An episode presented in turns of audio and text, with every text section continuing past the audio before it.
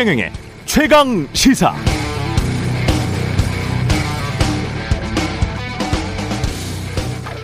네, 남욱 변호사가 검찰 조사에서 2011년 대검 중수부가 부산저축은행 대출 브로커 조우영을 봐준 정황이 있다는 진술에서도 윤석열 후보가 등장했습니다.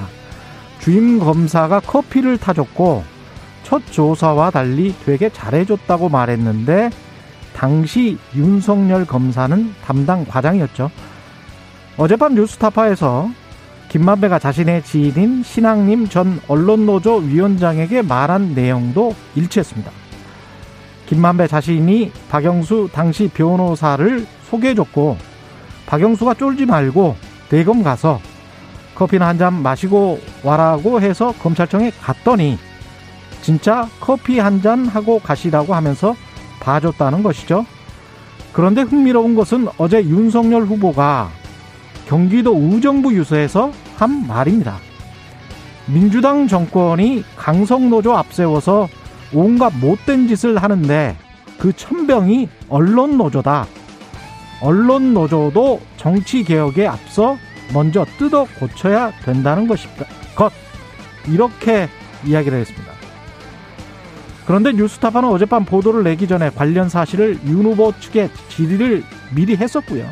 윤 후보 측은 답변을 안 했거든요. 질문에는 답변을 거부하고 언론인들의 노동조합을 민주당 정권이 앞세워 못된 짓 하는 천병이라고 갑자기 유세 현장에서 연설을 했다. 그런데 김만배가 자신의 지인인 실랑님 전 노조위원장에게 털어놓은 녹취록이 뉴스타파를 통해 보도가 됐다. 속보이는 언행이죠. 네, 안녕하십니까. 3월 7일 세상에 이기 되는 방송 최경령의 최강 시사 출발합니다. 저는 KBS 최경령 기자고요. 최경령의 최강 시사 유튜브에 검색하시면 실시간 방송 보실 수 있습니다. 문자 참여는 짧은 문자 50원, 기본자 100원이 드는 샵 9730 또는 유튜브에 의견 보내주시기 바랍니다. 새로 버진 무료 콩 어플도 KBS 콩 어플 예 많은 이용 부탁드리고요. 오늘 일부에서는 논란 커지고 있는 사전투표 확진자 사전투표에 문제가 좀 많이 있었습니다. 국회 행정안전위원회 서영교 위원, 위원장 이야기 나눠보고요. 2부에서는 최고정치 더불어민주당 진성준 의원, 국민의힘 성일종 의원 만납니다.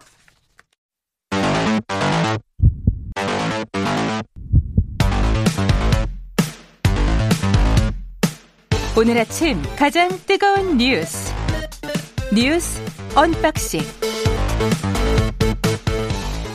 자 뉴스 unboxing 시작합니다. 민동기 기자 김민아 시사평론가 나오셨습니다. 안녕하십니까? 안녕하십니까? 예, 산불 상황부터 정리를 해보겠습니다. 울진 어, 어제 TV를 보는데 이게 어, 산불이 이렇게 크게 난 건 처음 봤습니다. 그러니까 경북 울진 강원 삼척 산불 때문에요. 예. 축구장 2만 배 면적에 달하는 살림이 불에 탔습니다. 어. 어마어마한 지금 피해가 지금 계속 노출이 되고 있고요. 예. 일단 강풍주의보는 해제가 됐는데 건조한 날씨가 계속 이어지고 있기 때문에 계속 우려가 되고 있습니다. 정부가 울진 삼척을 특별 재난 지역으로 선포해서 지원을 하고 강릉 동해도 포함시키는 방안을 추진 중인데요. 어제 최병암 산림청장이 브리핑을 가졌거든요. 예.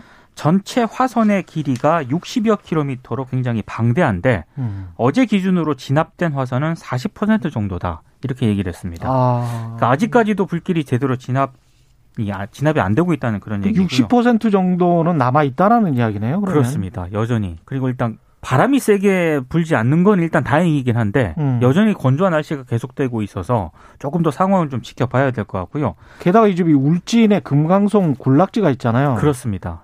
산림청이 지금 그거를 막 방적이 보호하기 위해서 이제 최대한 지금 그쪽에 이제 인력을 좀 투입을 하고 있는 그런 상황이고요. 그리고 지금 피해 주민들도 너무 많이 발생을 하지 않았습니까? 그런 예. 문제도 있고 지금 또 산림 당국이 관련 전문가들을 뭐 울진 산불의 최초 발화 지점에 또 파견을 했거든요. 이 산불이 어떻게 나게 됐는가를 두고도 굉장히 좀 면밀한 조사가 필요한 대목인 것 같습니다. 이게 산불이 나니까 이 대선 후보들도 이 집을 이제 잃으신 분들의 어떤 임시로 모여 있는 이 대피소에 찾아가서 위로도 하고 그리고 문재인 대통령도 어제 이제 직접 현장을 찾아서 이재민들 위로를 했는데 중요한 건 이제 특별 재난 지역으로 이제 선포를 해야 된다. 어, 이 얘기들이 있어서 문재인 대통령이 이제 어제 현장에 방문할 때는 오전에 이제 이 안을 재가를 하고 왔다. 삼척 울진에 대해서 이 특별재난지역 선포하는 것을 이렇게 얘기를 했고 실제 오후에 이제 특별 재난 지역으로 선포가 됐습니다. 그러면 이제 앞으로 이제 피해 조사나 이런 거를 거쳐 가지고 나오는 총 복구 비용이 있지 않습니까? 이것을 절반은 이제 국비로 충당하게 되고 그 이외에 이제 여러 가지 부대 비용이나 이런 것들도 국비에서 지원이 가능하게 되는데 좀 빨리 이것을 좀 이 산불을 잡고 그리고 피해 복구를 하고 지금 이제 어 삶의 터전을 잃어버린 이 이재민들에게 좀 이렇게 거처라든가 또 새롭게 이제 좀 어 좀 이 시작을 할 수 있는 그런 기반을 좀 마련해 줘야 될 텐데 여러모로 걱정이 큽니다. 이게 산불이 처음에 났을 때 그 왕복 2차선 도로변에서 네. 차가 한 세 대 CCTV로 지금 TV로 보신 분들을 다 보셨을 거예요. 차가 차가 한 세 대 정도 왔다 갔다 지나갔는데 그 다음에 갑자기 이렇게 그 뒤 몇 분 뒤에 불길이 확 번졌거든요. 확 번졌잖아요. 그래서 무슨 담뱃불로 인한 그리고 이게 자연 발해가 될 수가 없는 지역이라면서요. 네.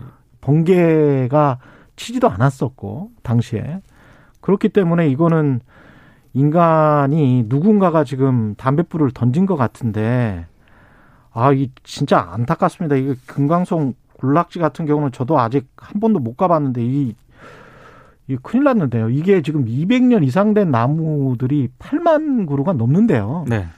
그렇습니다. 그리고 이제 뭐 나무는 이제 뭐 이게 저는 나무에 대해서는 뭐 잘 모르지만 예. 이 나무가 이제 보존 가치가 상당한 이제 아유. 그런 나무기 때문에 대한민국의 자산이죠. 그렇죠. 그래서 예. 이것을 지키기 위해서 앞서 이제 민동 기자님 말씀하신 대로 최선을 다하고 있고 그 외에도 이제 원전 관련 시설이라든가 예. 그리고 이제 LNG 가스 저장소라든가. 네. 이런 것이 이제 위협에 처한 상황이어서 그걸 진화하는데 상당히 또 예, 영향을 많이 썼는데 그 부분이 이제 좀 안정화된 것 같아요. 그 지역은. 네. 음. 그래서 이 다행인 부분도 있고 우려가 되는 부분도 있는데 근데 말씀하신 대로 이제 화재 원인이 뭐냐 그건 예. 좀더 이제 조사를 해봐야 될 것 같고요. 이제 추정은 여러모로 나오는데 그렇죠. 소방 당국이 이제 이거다 이렇게 얘기하기는 좀 어려운 상황이고 예. 그다음에 이게 담뱃불이다라든지 실화라든지 뭐 이렇게 이런 상황이다라고 쳐도 음. 너무 마- 많이 크게 번진 거잖아요 이게 그렇죠. 그렇다고 하면 이게 사실 기후의 요인 이런 것들도 같이 있는 거기 때문에 여러모로 이제 겨울 가뭄이 상당히 심각했다 워낙 건조하니까. 그렇죠. 그리고 예. 바람이 심각하게 많이 불었다라는 거에 있어서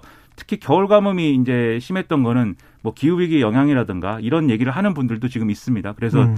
이런 것들에 대해서 다각도로 이제 짚어봐야 될 텐데 더 하여튼 중요한 거는 음. 이게 환경이나 조건이 이렇게 변화된 것도 있겠지만 결국은 진화를 잘 하고 복구를 엄격히 하고 이런 것이 가장 중요한 거 아니겠습니까? 그래서 그 부분에 있어서 근데 신경을 많이 써야 됩니다. 진화가 도시 화재하고는 좀 달라요. 아, 그렇죠. 많이 예, 다르죠. 이게 산불도 미국에서 왜 잘 못 끌고 못 끄고 계속 타도록 결국은 놔둘 수밖에 없냐면 이거 특히 이거 같은 경우도 굉장히 좀 울창한 지역이고 사람들이 올라갈 수가 없잖아요. 그러면은 헬기가 투하를 하는데도 그 연기가 너무 많이 나기 때문에 정확한 지점에 물을 투하를 해야 되는데 그게 제일 안 된다는 그 거 아닙니까? 제가 예, 그 산불 진화에 한번 투입된 적이 있거든요. 예. 군복무 시절 때 예. 굉장히 위험합니다. 이거 굉장히 위험하죠. 정말 위험합니다. 예. 그리고 밤에는 또 진화 작업을 못 하기 때문에 그렇죠. 밤에 또 번지는 거에 대해서는 네. 수소무책이거든요. 이게. 그렇죠. 그러니까 이게 도심 지역에서 불이 나서 소방 차가 가서 뭐 집중적으로 불을 끄고 이럴 수 있는 차원이 아니기 때문에 거기다가 이제 소나무 솔방울이 막 튀는 그렇습니다. 정도랄지 예. 뭐 이런 것들이 너무 세니까요. 뭐 수십 미터를 날아가더만요. 이게.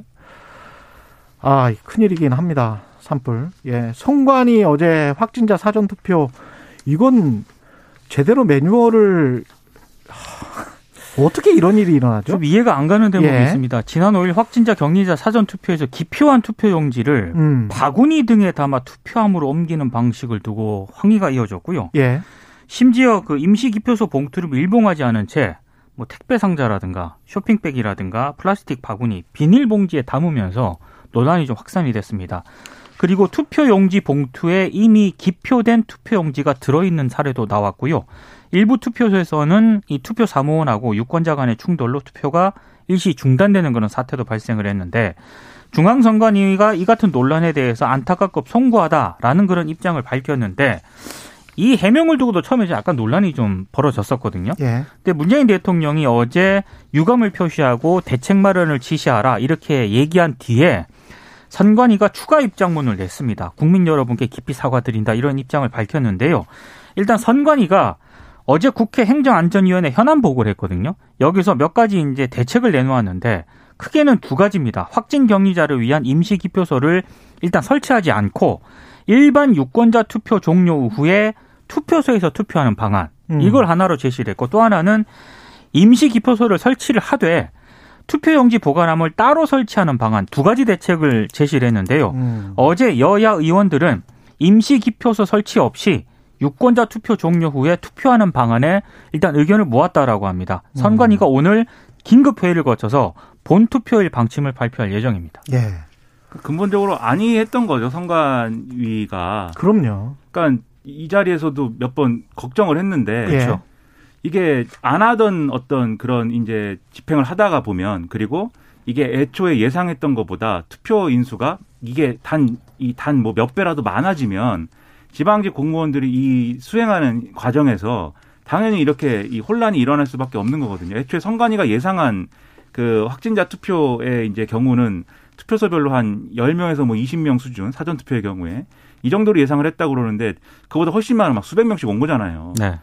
그런 과정이었기 때문에 더더욱 이제 문제가 커졌고 특히 근데 이거는 이제 인원 규모의 문제도 있지만 음. 결과적으로는 확진자들이 투표한 것을 직접 투표함에 넣지 못하는 시스템이었던 그거예요. 게 그렇죠. 예. 이게 훨씬 더 문제를 더 키우고 있는 것이기 뭐 때문에 기다리는 거는 기다릴 수 있어요. 예. 뭐 기다리는 것도 물론 뭐 힘든 부분이 있습니다. 근데 그걸 넘어서서 이제 투표의 이제 비밀 투표 원칙이라든가 이런 거를 훼손했다. 이런 지적이 나올 수밖에 없는 상황을 이 부실한 어떤 관리 이 애초에 기획이 만든 거기 때문에 이 부분은 왜 이런 일이 일어난 것인지 이해가 안 되죠, 사실. 이게- 21대 국회의원 선거하고요. 음. 그 지난 4.7 재보궐선거 있지 않습니까? 예. 그때도 이 비슷하게 했는데 예. 아마 선관위가 봤을 때는 그때 별 문제 없었기 때문에 음. 이번에도 별 문제 없지 않을까 이렇게 생각을 했던 것 같아요. 그런데 음. 생각했던 것보다 사전 투표를 하려는 분들이 너무 많다 보니까 그렇죠. 그 부분에 있어서 오판을 한 것 같습니다.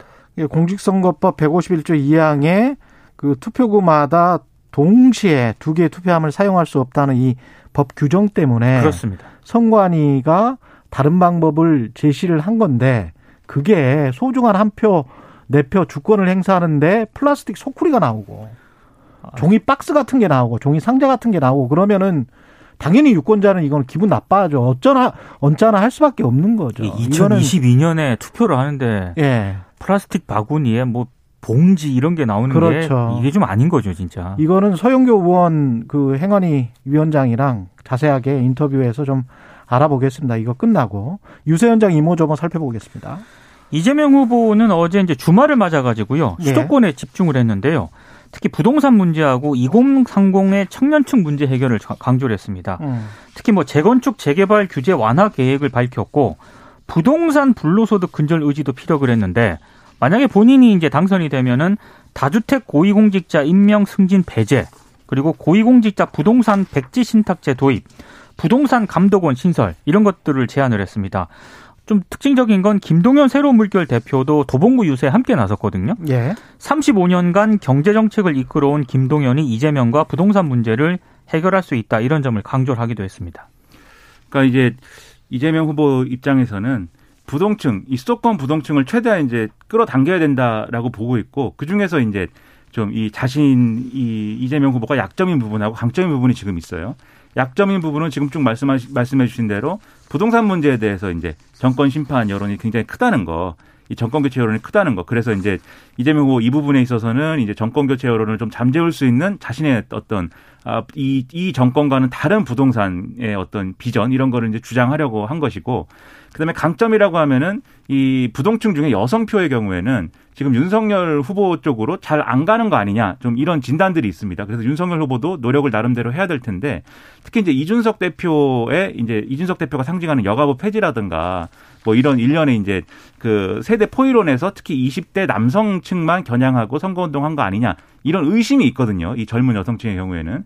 그래서 이걸 겨냥해서 이재명 후보가 예를 들면 극우 포퓰리즘을 반대하자든지 뭐 이런 예, 여성 표심을 겨냥한 이제 메시지를 내놓고 있는데 다만 이재명 후보도 여성 표심을 이렇게 싹 이렇게 흡수할 수 있는 그러한 이제 후보의 어떤 이 캐릭터다라고 말할 수는 없는 거예요. 그래서 이 전략이 얼마나 효과적으로 작동할 것이냐 이게 이제 앞으로 부동층이 얼마나 움직이느냐를 좌우할 걸로 보입니다. 예. 윤석열 후보는 어제 경기도 유세했습니까? 아, 이제 서울하고 이제 경기 일 오가면서 유세를 예. 벌였는데요.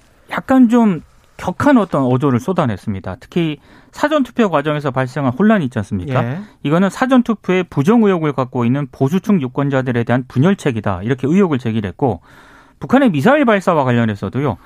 불안한 국민들이 현 정권을 지지하도록 하기 위한 것이다 이런 취지로 얘기를 했고 음. 언론 노조를 겨냥해서 허위 보도를 일삼고 국민을 속이고 거짓 공작으로 세뇌해왔다. 대한민국 언론인들도 각성해야 한다라고 비판을 했습니다. 왜 언론 노조를 향해서 그랬는지는 조금 있다가 네네. 뉴스타파의 음성 파일 공개 관련해서 이야기를 하겠습니다. 그리고 예. 여권을 향해서는요. 버르장머리 없다. 음. 국정농단을 했다. 이렇게 비난을 했고 그쪽에 투표하면 이상한 것 아닌가. 약간 여권의 지지자들까지 좀 비판하는 그런 양태를 보이고 있습니다. 그러니까 첫 번째로 정권 교체 여론을 어쨌든 극대화하기 위한 이런 언사들이 많이 보이고 있고요. 그다음에 사전 투표 논란에 대해서 굉장히 우려를 하고 있습니다. 이게 이 사전 투표에 부정 의혹을 갖고 있는 보수층 유권자들에 대한 분열책이다 이렇게 얘기하기는 좀 뭐하죠. 이게 선관위가 이제 기획이 잘못된 거니까 이 음모적으로 그렇게 했다. 라고 하면은 이렇게 욕먹을 것을 왜 음모적으로 하겠습니까? 근데 다만 이 얘기를 하는 게 뭘 우려하는지는 드러나는 거죠. 이 그러니까 너무 쉽게 음모론이 나오는 거는 좀 문제입니다. 그렇죠. 그렇죠. 예. 근데 좀- 부동산과 관련해서도 민주당 정권이 일부러 5년 동안 그렇습니다. 그랬다. 또 얘기했습니다. 예. 네.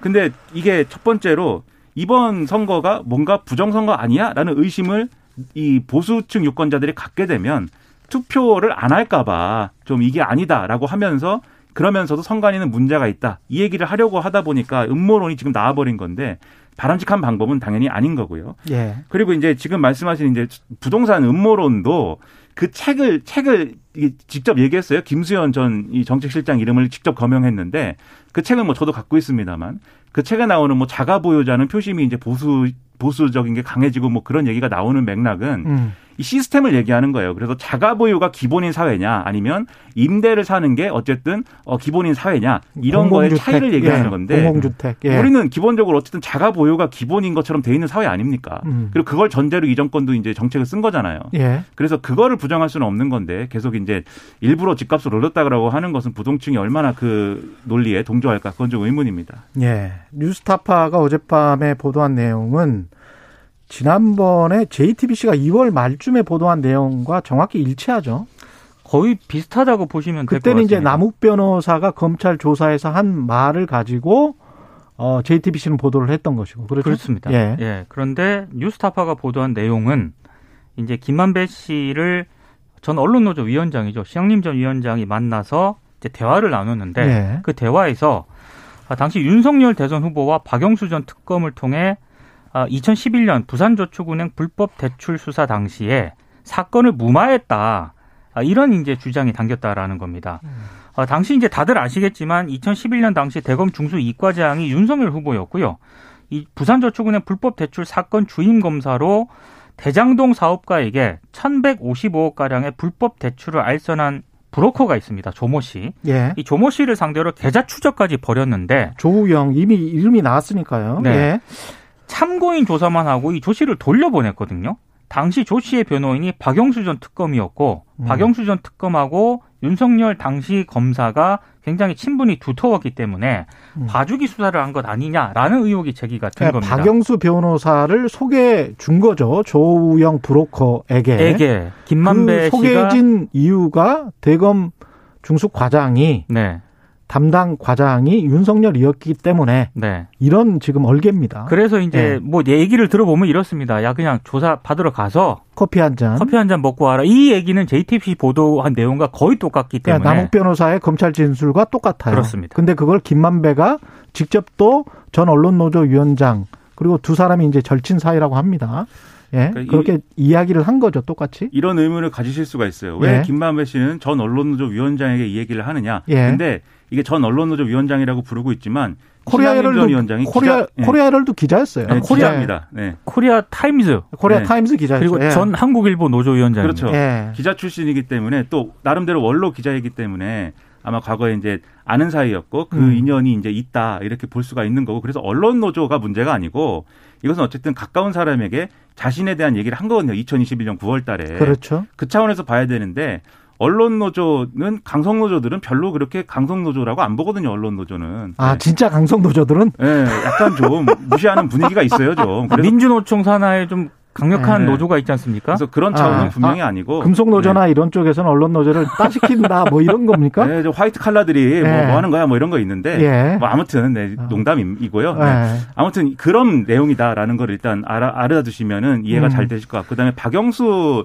전 특검과의 윤석열 후보와의 관계라는 거는 최근에 또 무슨 이제 윤석열 이 후보의 음성이 막 돌아다니는데 그 음성을 들어보면은 이 박영수 전 특검하고 초임 검사 시절부터 잘 알았다 이렇게 얘기를 하는 거거든요. 강릉에 근무할 때부터. 굉장히 오랜 뭐 수십 년 지인이더라고요. 예. 그- 그래서 김만배 씨 주장은 박영수 이 이 전 특검을 소개를 하면 박영수 전 특검이 윤석열 당시 검사에게 영향력을 미칠 수 있기 때문에 소개했다고 지금 신학민 전 위원장한테 얘기를 하는 그렇죠. 겁니다. 예. 그래서 이런 얘기를 한 건데 다만 국민의힘은 이거 믿을 수 없다라고 지금 주장을 하고 있습니다. 김만배 씨는 어쨌든 사기꾼이고 음. 그 사기꾼이 어쨌든 어 무슨 말을 하든 어떻게 믿겠느냐. 그리고 이 이 대화에서 중요하게 나오는 게 김만배 씨가 이재명 후보를 막 이 비난을 하거든요. 예. 이게 자기가 이렇게 이 설계를 할 때 이게 이 성남의뜰에 관련된 비용까지 화천대유가 다 부담하게 만들고 어. 심지어 나중에 추가 수익을 내려고 하니까 더 너희들이 부담해야 될 비용이 있으니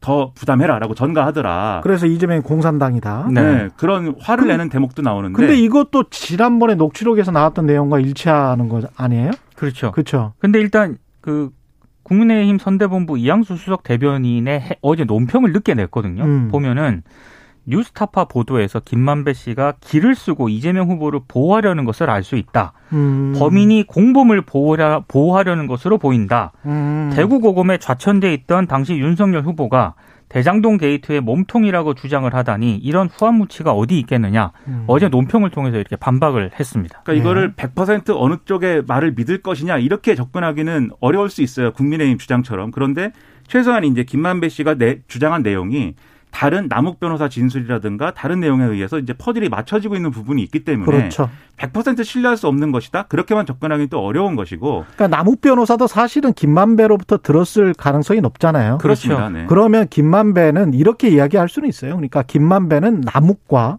신학림 전 노조 언론 노조 위원장한테 똑같은 이야기를 한 거예요. 그렇죠. 그렇죠. 예. 그리고 이게 공범 이재명 후보를 보호하기 위한 거라면 그거는 검찰이나 뭐 이런 데서 얘기를 해야지 신학림 전 위원장이 뭐 사실 뭐 영향력 있는 무슨 이 정권 주요 인사도 아니고 뭐하러 예. 거기다 그런 얘기 하겠습니까? 그건 좀 의문이죠. 알겠습니다. 여기까지 하겠습니다. 뉴스 unboxing 민동기 기자 김민아 시사평론가였습니다. 고맙습니다. 고맙습니다. KBS 1라디오 최경영의 최강시사 듣고 계신 지금 시각 7시 43분으로 향하고 있습니다. 오늘 하루 이슈의 중심. 당신의 아침을 책임지는 직격 인터뷰. 여러분은 지금 KBS 1라디오 최경영의 최강 시사와 함께하고 계십니다.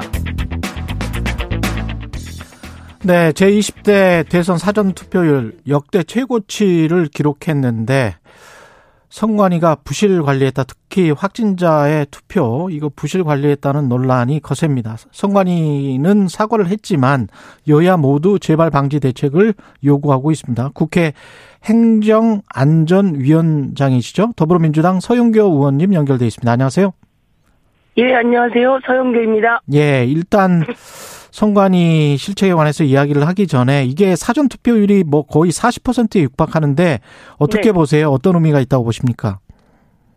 어, 대한민국 미래에 대해서 국민들의 관심이 아주 집중되어 있다고 생각이 들고요. 예. 어, 또, 그, 코로나 19로 혹시나 또 본투표 때 투표 못할 가능성도 있다. 음. 이런 것 때문에 사전투표에 집중하자. 이렇게 된 것 같고요.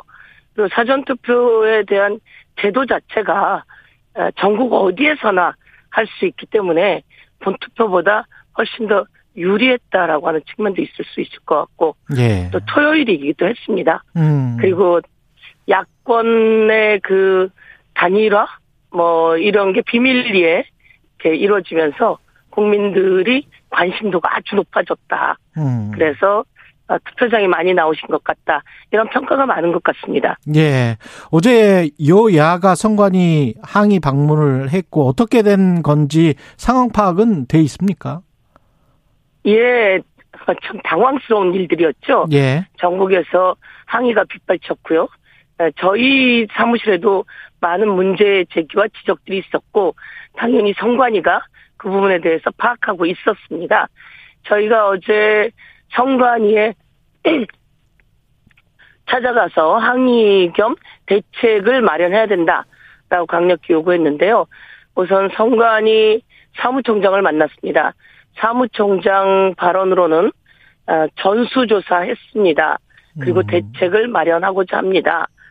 아, 이렇게 이야기 답변을 했고요. 예. 그리고 성관위가 어제 그 한 장짜리지만 입장문을 내놓으면서 음. 사과 표시를 했습니다. 예. 그런데 음 저희가 가서 보니까 그리고 또 성관위 사무총장이 이제 저희들에게도 이야기했습니다. 예. 송구합니다. 사과드리겠습니다라는 말씀도 했습니다. 예. 그렇지만 저희들이 강력히 문제 제기를 했고요. 예. 실제로 이런 문제가 생기지 않도록 정개특위와 행안위를 통해서 더 이상 그이 어, 코로나 확진자들이 엄청나게 많은 분들이 나올 수 있기 때문에 대비를 정확히 해야 된다. 음. 그래서 어, 투표 시간을 연장해야 된다라고 하는 어, 요구를 국회에서 사실 많이 했습니다. 예. 많이 했는데 사전 투표에 대한 준비들이 되지 않았던 거죠. 예. 저 같은 경우에 이제 사전 투표도 어, 투표 시간을 법적으로 연장해 놓아야 된다라고 했었음에도 불구하고 어, 성관위가 약간 자신감을 보였었습니다. 음. 저희가 총선 때 투표해봤는데요. 어, 코로나 확진자들이 나와도 충분히 대비할 수 있습니다. 여러 번 시뮬레이션을 했습니다. 이렇게 자신감을 보였었죠.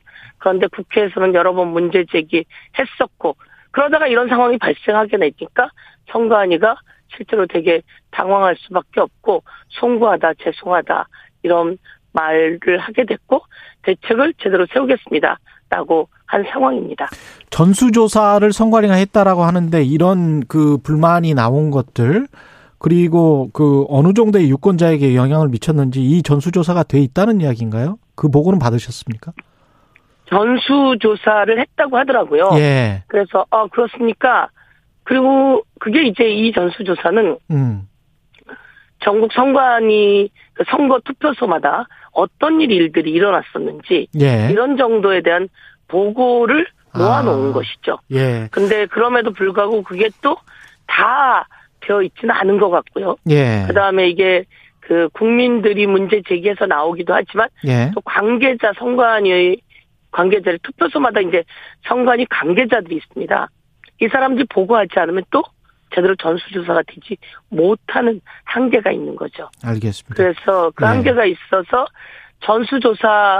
전수조사보다는 그래서 전수조사를 저희가 좀 더 확실하게 해라라고 요구를 했고요. 예. 그럼 문제점이 무엇인가라고 음. 하는 부분이 이제 파악이 된 거죠. 예. 우선 일반인 투표 시간이 6시까지입니다. 예. 그러면 6시까지 온 그 코로나 확진자들에 한해서 음. 투표가 계속 이루어질 수가 있습니다. 법으로요. 음. 예. 6시까지 온 사람들이 한해서. 예. 이분들이 질병청에서는 5시부터 외출이 가능합니다라고 문자를 받게 된 겁니다. 음. 그러니까 좀 더 일찍 오셨고 예. 일반인들의 투표는 6시가 넘어서 끝날 수밖에 없었고 계속 진행되고 투표율이 있고. 높으니까요. 예. 그러니까 이분들이 아주 오래 기다릴 수밖에 없었고 음. 또 날이 아주 추웠습니다. 그리고 밤입니다. 그리고 이분들은 환자이기도 하죠. 그렇죠. 그렇기 때문에 여기서 오는 그 무리함이 네. 어마어마했다고 볼 수 있을 것 같고요. 예. 그 다음에 이분들이 어, 투표를 하는 과정 속에서 어, 일반인들이 했던 투표 현장에서 투표하지 못하고 임시로 마련된 기표소에서 투표를 하고 그 투표 용지를 전달해야 됩니다. 음. 실제로는 투표함에 투표 용지를 넣어야 되는 것이 기본인데 그건 보건 때문에 그런 건가요? 방역 때문에? 네. 방역 때문에 그런 건가요? 방역 때문에 그렇기도 하고요. 예. 투표함이라고 하는 것은 151조 2항에 예. 한 투표소에 투표함은 하나밖에. 하나만 둬야 된다. 이렇게 되어 있습니다. 예, 법이 그렇게 사실은 됐죠. 예. 예. 요런 내용도 선관위가 미리미리 좀 예측하고 음. 그 법을 저희가 정개특위에서 좀 개정을 했습니다.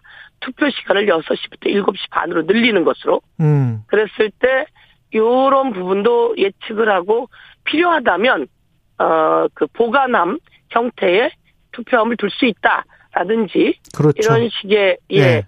대처를 좀 했으면 좋았을 텐데 예. 그렇지 못했던 문제가 있었고 그럼에도 불구하고 좀 더 좋은 보관함이 있었다면 전달함이 있었다면 좋았을 텐데 그렇니까요. 그러지 예. 못했습니다. 그러니까 확진자용 투표함을 따로 만들었다면 그리고 그렇습니다. 예, 그 유권자들이 소중한 한 표를 행사하고 자신의 권리가 존중받는다는 그런 느낌을 받을 수 있도록 했다면 좋았을 텐데 플라스틱 소쿠리랄지 뭐 비닐팩, 종이 상자 뭐 이런 예. 데다 담으라고 하니까 기분이 언짢을 수밖에 없죠. 이거는 유권자들이. 언짢고 모멸감을 느끼고요. 예. 그리고 제가 그래서 어제 또한 그 지적을 했습니다. 예. 아니 그런 것에 대- 대한 준비를 어떻게 안 할 수가 있습니까? 근데 집계는 네. 정확히 되는 거죠. 그렇게 해- 했다고 하더라도 어떻게 보세요?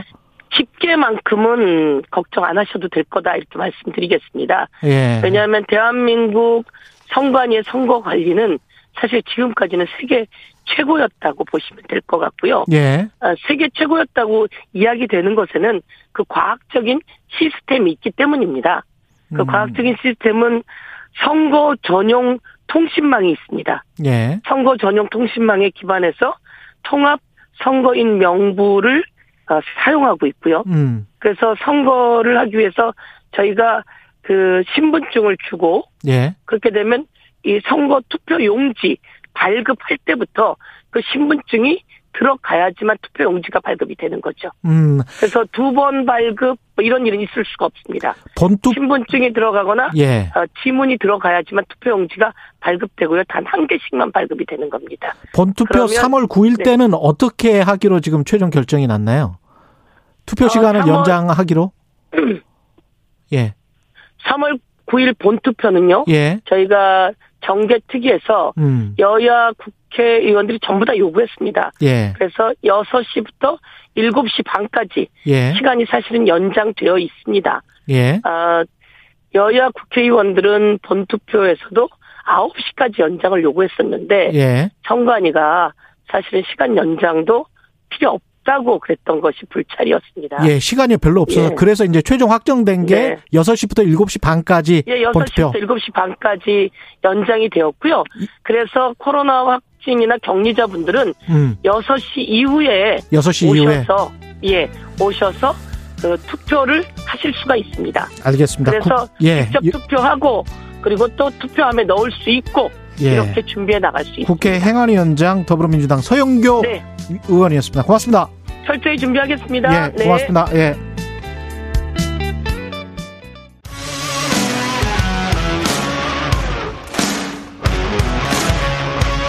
오늘 하루 이슈의 중심 최경영의 최강 시사.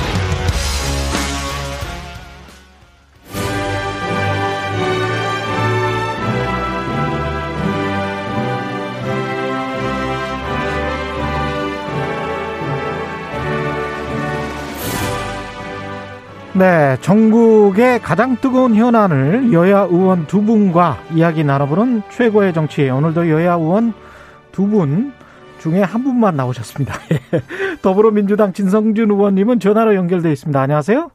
네, 안녕하세요. 예, 예. 국민의힘 송일종 의원님 나오셨습니다. 안녕하십니까? 예, 안녕하십니까. 예, 최경령의 최강시사 유튜브에 검색하시면 실시간 방송 보실 수 있고요. 스마트폰 콩으로 보내시면 무료입니다. 문자 참여는 짧은 문자 50원, 긴 문자 100원이 드는 샵 9730. 무료인 콩 어플 또는 유튜브에 의견 보내주시기 바라고요. 사전 투표율이 거의 40%에 육박을 했고 21대 총선보다 10%포인트 이상 높은 수치고요. 이걸 이렇게 높은 열기를 각 당에서는 지금 제각각 분석을 하고 있습니다. 어떻게 분석을 하고 있는지 먼저 전화로 연결돼 있는 진성준 의원님은 어떻게 생각하세요? 일단 정치적인 고려나 상황을 배제하면 이제 사전 투표가 2014년 지방선거 때부터 전국 선거에 처음으로 도입이 됐는데 사전 투표제의 어떤 안정성이나 편의성을 우리 시민들께서 인정하시는 것 같아요. 음. 그래서 사전 투표제도가 안착된 현상이라고 생각하고요. 그다음에 두 번째로는 코로나 19 때문에 언제 오미크론에 감염될지 모르니 감염되지 않았을 때 미리 가서 해야 되겠다라고 하는 심리들도 꽤 작동했을 거라고 봐요.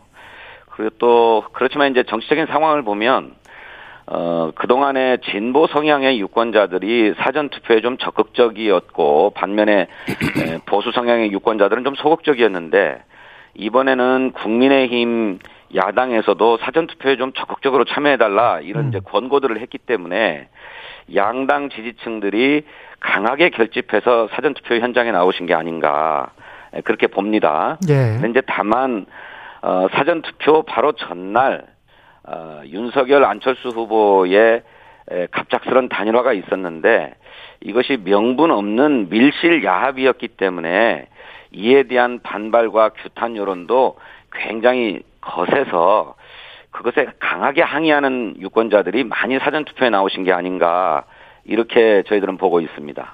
예. 서김초 의원님. 어, 우선 양당 전체가 총력전을 지금 펼치고 있지요. 예. 어, 그렇기 때문에 그 투표율은 높을 수밖에 없습니다. 음.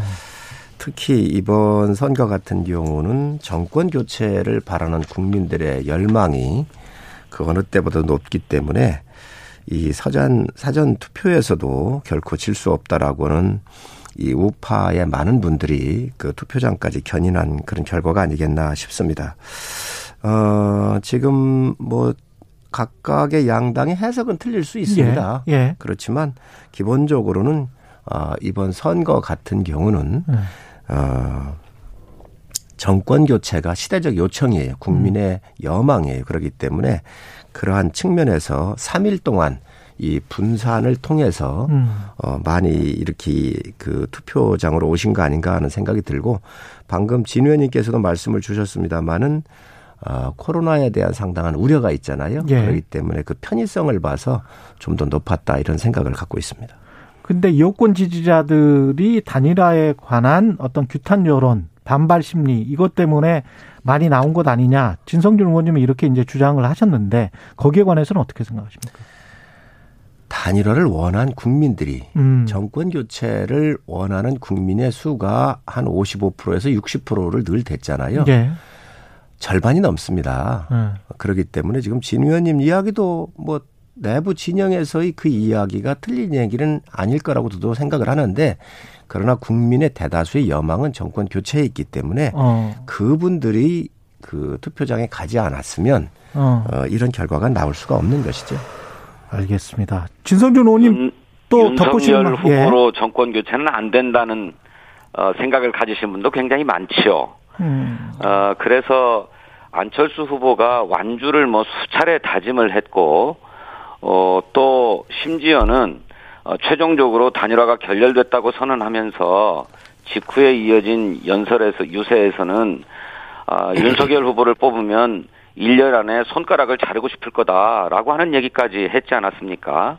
그랬던 분이 마지막 텔레비전 토론에 나와가지고 토론까지 마친 직후에 심야에 무슨 공개적인 장소에서 서로 대담을 하고 서로 합의한 바를 어, 발표하고 한 과정도 없이 어디 누굽니까 저 윤핵관이라고 하는 장재원 의원의 무슨 매형 집에 가서 만나가지고 야밤에 합의를 했다는 것 아닙니까? 전혀 예상치도 못하고 명분도 없는 이런 어 야합을 하니까 저런 식의 정권 교체는 도저히 있을 수가 없다. 이게 뭐냐라고 항의하고 규탄하는 여론이 굉장히 높았습니다. 실제로 국민의 힘뿐만 아니라 국민의당의 안철수 후보를 지지했던 분들도 기본적으로는 야권 성향이었고 단일화를 희망했지만 막상 그런 결과가 오니까 이게 뭐냐 지지자를 배신했다 해가지고 탈당이 막 이어지고 안철수 후보에 대해서 항의하는 어 의견들이 계속 올라오고 하지 않았습니까? 그래서 어 저는 이 윤 안 단일화에 대한 반발 여론이 굉장히 크다고 보고요. 또 그것을 상징적으로 보여줬던 게 에, 광주, 전남, 전북, 호남 지역에서의 아주 어, 평균 이상을 훨씬 뛰어넘는 높은 투표율입니다. 음. 어, 물론 그간에도 어, 호남 지역이 경향적으로 사전 투표를 많이 해오신 것은 사실입니다만 이렇게 전국 평균을 웃더라도 한참 웃도는 이런 높은 사전 투표를 보인 것에는 그런 분명한 정치적 함의가 있다 이렇게 보는 것이 합리적이라고 생각합니다. 호남 투표율이 거의 60% 전남 같은 경우는 넘었단 말이죠. 그거는 어떻게 보십니까 국민의힘에서는? 어, 원래 호남은 어 35.8%, 34.7% 전남 광주가요. 예. 그 총선 때 또 34.7% 2등을 했었는데 여기가 전북이었죠. 음. 그래서 원래 원래 높았다. 호남 지역 자체가 투표 참여율 어, 선거에 대한 그 관심과 이런 것들이 높았던 지역이고요. 음. 이번에 좀 더 올라갔지요. 그래서 이번에도 역시 1등을 했습니다. 그것이 전국적으로 다 지금 올라가고 있는 추세이기 때문에 진 의원님께서 지금 해석하고 계신 것들은 너무 자기 편리한 대로 좀 해석을 하시지 않았나 생각이 좀 들고 아마 진 의원님이 그 유난 단일화에 대해서 굉장히 비난을 많이 하셨는데 아프긴 아픈 모양이에요. 아니 역시 국민들 국민 아니 잠깐만요, 아니고 잠깐만요. 예. 뭐 그 민주당은 안철수 후보에 대해서 어마어마하게 어프로치를 했지요. 아마 민주당하고 했었으면 또 엄청난 찬양이 있었을 겁니다. 이건 국민들께서 아시기 때문에 굳이 제가 뭐 이렇게 깊이 설명을 안 해도 길게 설명을 안 해도 될 것 같고 예. 아마 민주당이 상당한 펀치를 맞다가 보니까 상당히 힘들어하는 것 같습니다. 음. 아니 저 윤석열 안철수 단일화가 정상적인 과정을 통해서 명분 있게 진행되었다면 상당히 위협적인 요소가 되었을 거예요. 예. 그런데 그렇게 야밤에 서둘러서 명분 없이 한 데에는 그만큼 윤석열 후보 입장에서도 이게 선거가 초박빙 구도로 승패를 장담할 수 없다고 봤기 때문에 마지막 승부수를 띄운 건데 이게 오히려 어, 야합이 되어버리면서 역풍이 불고 있는 것 같아요. 그래서 저 뭐 성일종 의원님 말씀처럼 정상적인 단일화였다면 저희들에게 굉장히 치명적으로 작동했겠죠. 근데 그렇지 않기 때문에 오히려 어 국민의힘과 윤석열 후보가 어려운 국면으로 가고 있는 거다. 저는 그렇게 보고요. 최종 투표율은 어, 느 정도나 될 거라고 생각을 하세요? 80%를 넘을 수도 있다라는 분석도 있던데요. 글쎄요, 그간의 역대 에, 본투표율을 보니까 40%를 약간 넘는 수준이었더라고요. 40 한 1%, 2% 이런 정도인데. 아, 본투표는 예. 예, 이번에 이제 에, 사전 투표율이 많이 높았기 때문에 그렇게 음. 에, 보면 80%에 육박할 거다 이런 전망도 가능할 것 같아요. 음. 어, 그런데 어 그거야 지금 장담할 수 없을 것 같습니다. 지금 예. 아직 표심을 정하지 못한 부동층도 상당히 많은 것으로 보입니다. 음. 어, 이런 물론 양 진영의 지지층들은 강하게 결집하고 있습니다만 어, 이 부동층들이 어떻게 할 것인가에 달려 있는데 저희는 어쨌든 사전 투표율이 매우 높았기 때문에 에, 본 투표도 어, 상당히 높을 거다라고 보여지고 80%에 육박하지 않을까 이렇게 전망합니다. 투표율이 높으면 누구에게 유리하다고 생각을 하십니까? 성일종 의원님. 저는 저희한테 유리하다고 생각을 음. 합니다. 예. 왜? 아무래도 지금 정권 교체를 바라는 국민의 수가 많잖아요. 예. 그럼 어느 쪽이 높겠어요? 정권 교, 저, 어. 연장을 원하는 비율은 한 30여 프로에 있었고, 예. 어, 정권 교체를 해야 한다라고는 수가 50에서 60% 사이였기 때문에 당연히 표, 어, 이제 투표에 참여하는 국민의 비율이 높으면 음. 야당한테 유리하지요. 지금 진 의원님 얘기를 하시는데 뭐 야합이고 명분이 없다 이런 말씀을 하셨는데 안철수 후보는 서울시장 나올 때, 음. 대권 나올 때 네. 대의 명분이 국민한테 약속을 한 것이 정권 교체였습니다. 지금 진 의원님께서 뭐 저녁 야밤에 했고 뭐 손가락을 자르는 얘기를 하고 또 장소를 장소를 뭐 윤회관에 어, 매형의 집에서 했고 했는데 이런 거 다 보안 문제도 있고 하기 때문에 그리 한 것이고요. 가장 중요한 것은 정권 교체를 하겠다라고 나왔었던 본 안철수 후보의 대의 명분입니다. 분열이 돼서는 정권 교체가 안 된다는 것이지요. 예. 그렇기 때문에 정권 교체를 하려고 하는 큰 대의 명분에 부합을 했고 국민의 절반 이상이 이 정권의 무능과 실정을 바라보면서 바로 국민이 요구하는 거에 부응했다 이렇게 저는 판단합니다. 진 의원님. 예, 정권 교체 좋은데 어떤 정권 교체냐가 훨씬 더 중요합니다. 어, 더 나은 정부를 세우기 위한 정권 교체, 더 나은 대한민국을 위한 정권 교체라면 누가 반대하겠습니까?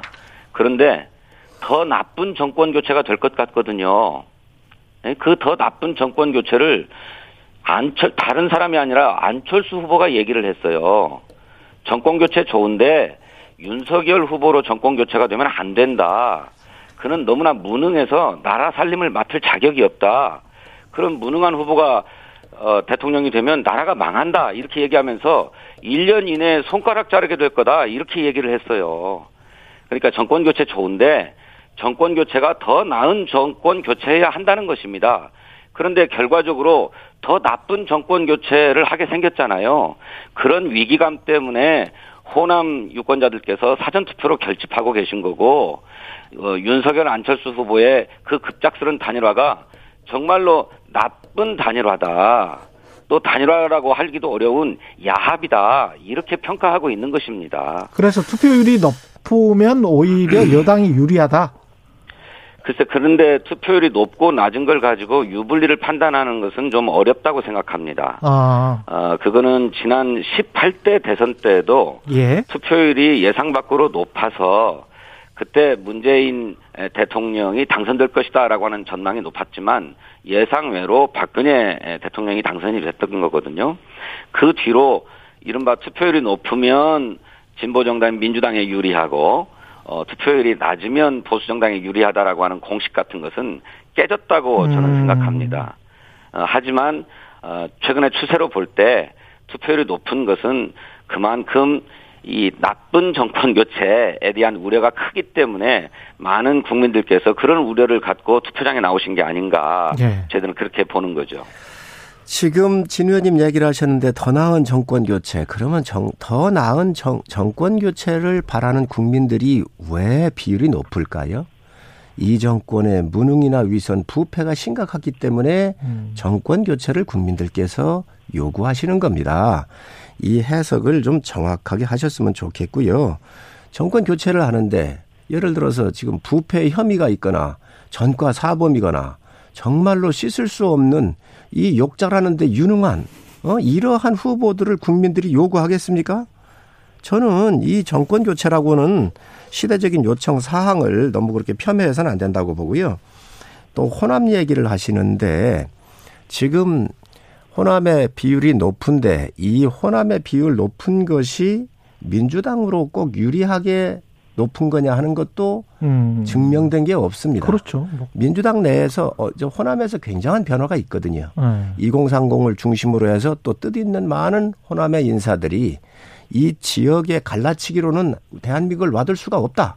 그렇기 때문에 20% 30%에 달하는 많은 우리 훌륭한 시민, 시민들이 호남의 시민들이 이번에 정권을 바꿔보자라고는 여론이 크게 형성됐었던 것은 그동안 많이 나와 있는 여론조사에서 우리가 볼 수 있었습니다. 이런 것들을 다 민주당을 찍은 것처럼 지금 호도하는 것은 굉장히 문제가 있다고 보고 증명되지도 않은 일이기 때문에 음. 기대치라고 저는 말씀드립니다. 예. 예, 그건 뭐 이제 투표 결과가 나오면 입증될 것이라고 생각하고요. 예.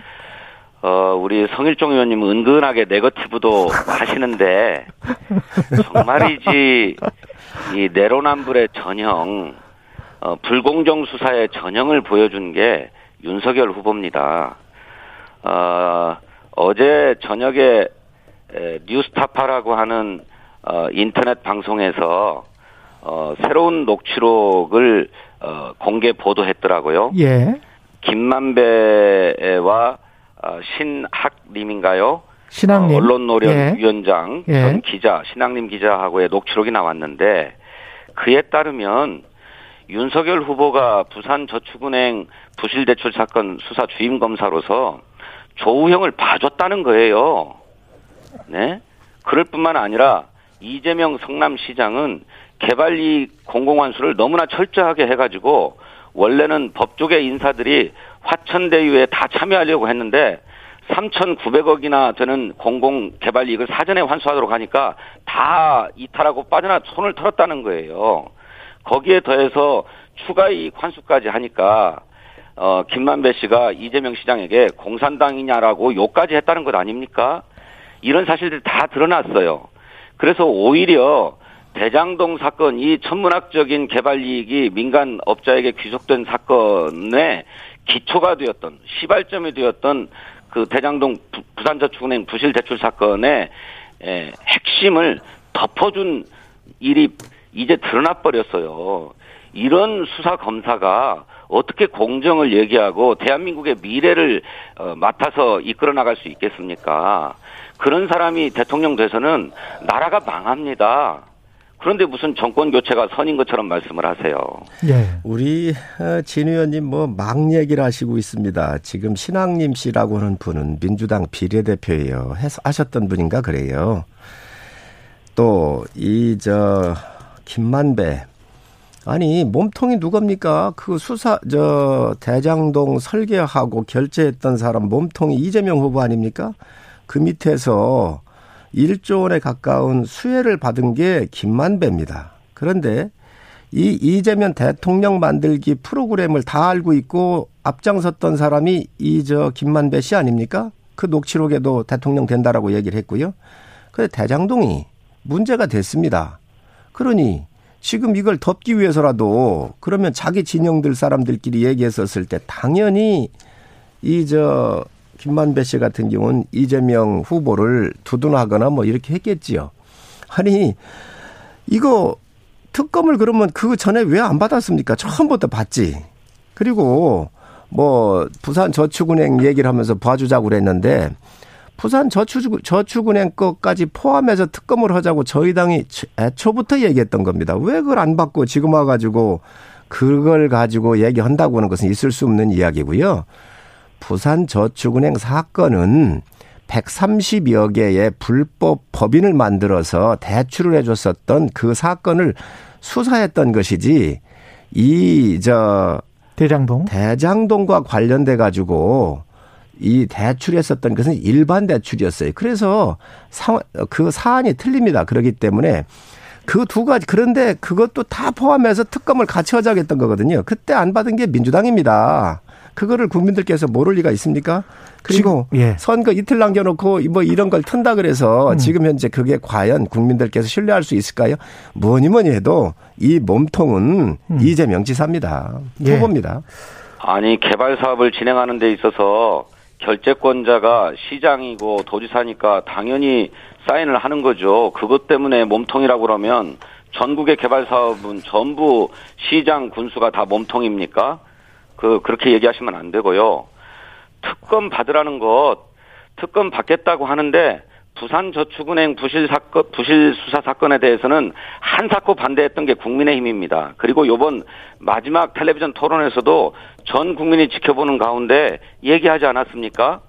김만배의 녹취록을 가지고서 무슨 이재명 후보가 몸통인 것 마냥 쭉 읊어댔지만 그러면 좋다. 자신 있으면 대선 이후에라도 특검을 하고 특검 결과에 따, 따라서 대통령이 되더라도 책임지자 약속하자라고 했더니 이거 보세요 이렇게 막말을 하면서 한사코 특검 하겠다는 약속을 안 했던 게 누굽니까? 윤석열 후보 아닙니까? 자신 있다면 왜 특검하겠다는 얘기를 못 합니까? 오히려 특검을 하자는 식으로 얘기했으면서도 뒤로는 특검 임명권을 반드시 야당에서 가져가야 되겠다고 했던 것 아닙니까? 그거를 빌미로 삼아가지고 윤석열이니 또 이 대장동 관련해서 돈 받은 사람들이 대부분이 다 국힘 관련 인사들인데 이들에 대한 수사는 하나도 하지 않고 오로지 이재명 후보를 타겟으로 해가지고 표적 수사를 하려고 했던 것 아닙니까? 예? 이제라도 이제라도 그러면 특검 합시다. 저희 당이 당론으로 특검법을 발의했는데 합의해서 대장동 개발 사건의 A부터 Z까지 처음부터 마지막까지 다 수사하고 확실하게 책임지십시다. 한사코 특검을 어 국민의힘에서 반대했다고 아예 가만히 계셔 보세요. 한사코 특검을 반대했다고 이렇게 국민의힘에서 뭐, 어, 거짓말을 하고 계시는데 언제 우리가 반대를 했죠? 우리가 특검법을 냈는데 민주당이 법사위 조차를 법사위조차 열지도 않았습니다. 한사코 그 반대한 게 민주당입니다. 저축은행 아니, 가만- 사건이 들어가 있습니까? 아니 우리가 안 넣으면 민주당이 넣으면 돼요. 협의하면 되는 거예요. 협의하면 협의조차도 안 해놓고 그걸 가지고 와가지고 국민의힘한테 이것을 한사코 안 해요? 반대했다. 아니 법사위 열었습니까? 진 의원님 하나 여쭙겠습니다. 민주당이 법사위 열어달라. 이 우리가 낸 법안, 민주당에서 법안 내라. 그래서 같이 협의해서 하자 했었을 때 법안을 냈습니까? 아니면 아니, 법, 사위 특검법이 를 있잖아요. 상설 이미 특검. 만들어져 있는 상설 특검법으로 하면 예. 금방이라도 수사를 개시할 수 있는데 그걸 한사코 반대하고 윤석열 후보의 혐의는 싹 다 빠져 있는 이재명 후보에 대해서만 표적으로 삼고 있는 특검법을 처리하자고 하니까 그게 일방적인 것 아닙니까? 왜 상설 특검을 해야지요? 야당이 추천하는 인사를? 잠깐만요. 야당이 추천하는 헌- 하는 인사를 하십시오. 저기 저 뭐지요? 국정농단 사건 때에도 야당에 추천한 거 지금 민주당이 추천한 걸 다 받았습니다. 상설 특검은 받을 수가 없는 이유 중에 하나가 뭐냐면 상설 특검은 다 민주당이 추천하는 인사예요. 대통령이 임명한 대법원장 뭐 이런 분들에 의해서 만들어지는 정말로 방탄될 수 있는 거기 때문에 여야 합의에 의해서 야당의 추천을 받아주는 것이 큰 사건에 대해서는 지금까지 관례였거든요. 그런데 그걸 얼마나 두려운 게 많으면 야당이 요구하는 특검을 받으면 되지. 이거 받지 않으면서 무슨 상설 특검을 하자 그럽니까? 그게 말이 아니, 됩니까? 대장동 개발 사업에서 돈 받아먹은 사람들이 다 누군데 야당이 특검을 임명하겠다고 합니까? 그게 공정한 수사입니까? 그거를 다 포함해서 하면 대장동 개발 됩니다. 사업에서 자, 여기까지 사람이 하겠습니다. 대장동은. 박상구 의원 아니에요. 예? 박영수 특검. 예? 그리고 무슨 진 의원님. 이 대부분이 아니, 다 대장동 개발 진 의- 사업과 관련해서 자, 어제 진 받아먹은 진 사람들은 의원님. 전부 국민의힘 인사들인데 진, 진 의원님. 국민의힘이 특검을 임명하면 진- 그 사람들 의원님. 싹다 빼놓고 수사할 것 아닙니까? 그런 거 걱정 안 하셔도 되고요. 정말 떳떳하면 몸통인? 아니, 그러니까 몸통인 이재명 그거. 후보를 수사하면 됩니다. 아니, 아니, 이재명 아니 하자고요. 어째 어째. 왜 검찰이 왜 검찰이 왜 몸통인 설계한 사람 결제한 사람은 왜 뺐 습니까? 아니 왜 지금까지 뺐습니까? 수사해왔는데 아무것도 안 드러나지 않았습니까? 안 드러난 게 왜 없습니까? 너무도 지금 녹취록이 수없이 나오고 하는데 네. 윤- 왜안 나옵니까? 윤석열이 김만배가 입만 열면 윤석열이 죽는다는 얘기가 검찰 진술에도 나오는데 여지껏 그 진술을 꽁꽁 숨겨왔던 게 검찰이에요. 예? 그 덮어 수가 덮어. 씌우기를 하셔도 웬간히 하셔야지. 알겠습니다. 정말 여기까지 있을 수. 없는 자 민주당이 얼마나 두려우면 특검을 안 받습니까? 자, 아니, 빨리 받으시기? 바랍니다. 윤석열 후보가 왜 국민이 보는 텔레비전 토론에서 특검을 못 받습니까? 예. 왜 이게- 이거 보세요? 그러면서 화를 냅니까? 특검하자는데. 알겠습니다. 그 예. 특검을 받으면 이것으로 끝내놓고 더 이상 이 대장동을 못 나오 못 저 더 이상 꺼내지 못하게 하려고 지금 아마 그걸 제안을 했었을 텐데 음. 지금 검찰이 지금이라도 수사하면 모든 게 다 나옵니다. 제대로만 하면 이 정권 이저이 정권이 지금 이 정권의 검찰 아닙니까? 그러니 다 이제는 덮었잖아요. 검찰에서 수사하자는 것인가요? 자, 확진자 관련해서 확진자 사전 투표 관련해서 이제 말씀을 여쭤봐야 되는데 사전 투표의 문제점은 이미 뭐 충분히 저희가 이야기를 했고요.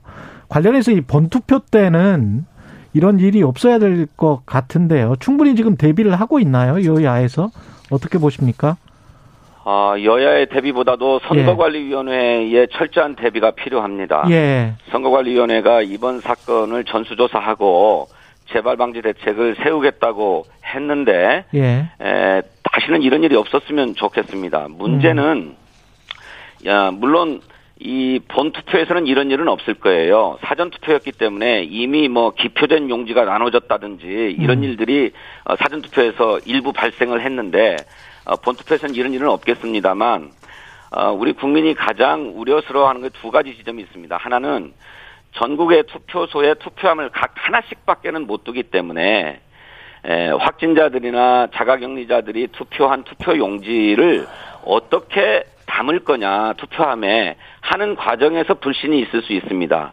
이 점에 전혀 불신이 발생하지 않도록 대안을 마련해야 될 거라고 생각하고요. 예. 두 번째로는 어 투표소와 분리된 별도의 기표소의 외부에 이 설치를 하다 보니까 이 확진자나 자가격리자들이 추위에서 오- 추위에 오랫동안 대기하고 있었어야 됐다는 거예요.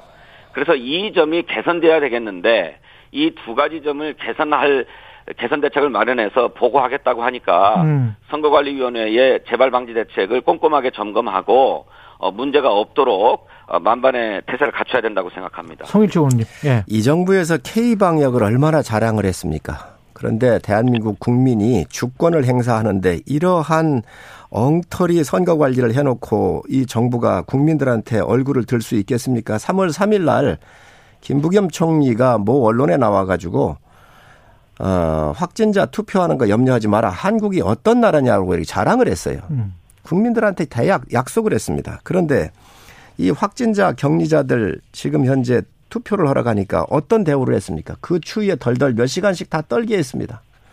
떨다가 안 되니까 그냥 돌아가신 분도 있어요.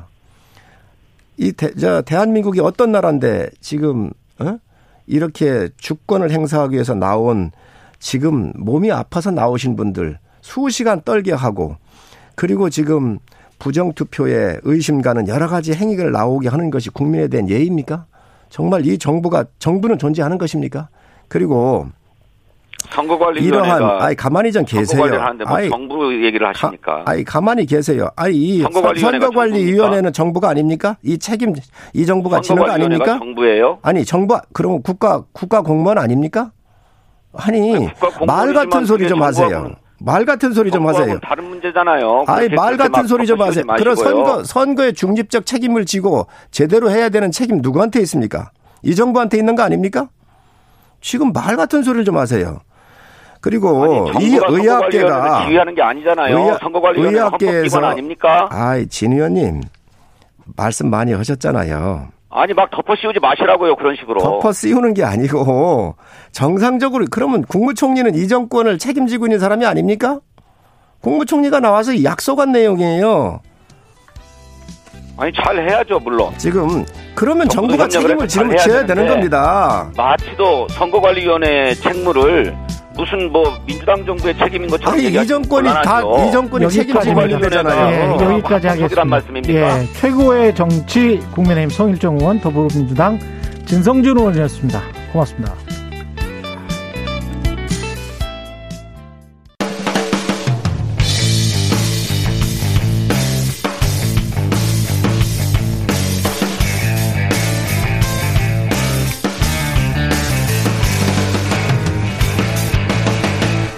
최경영의 최강 시사.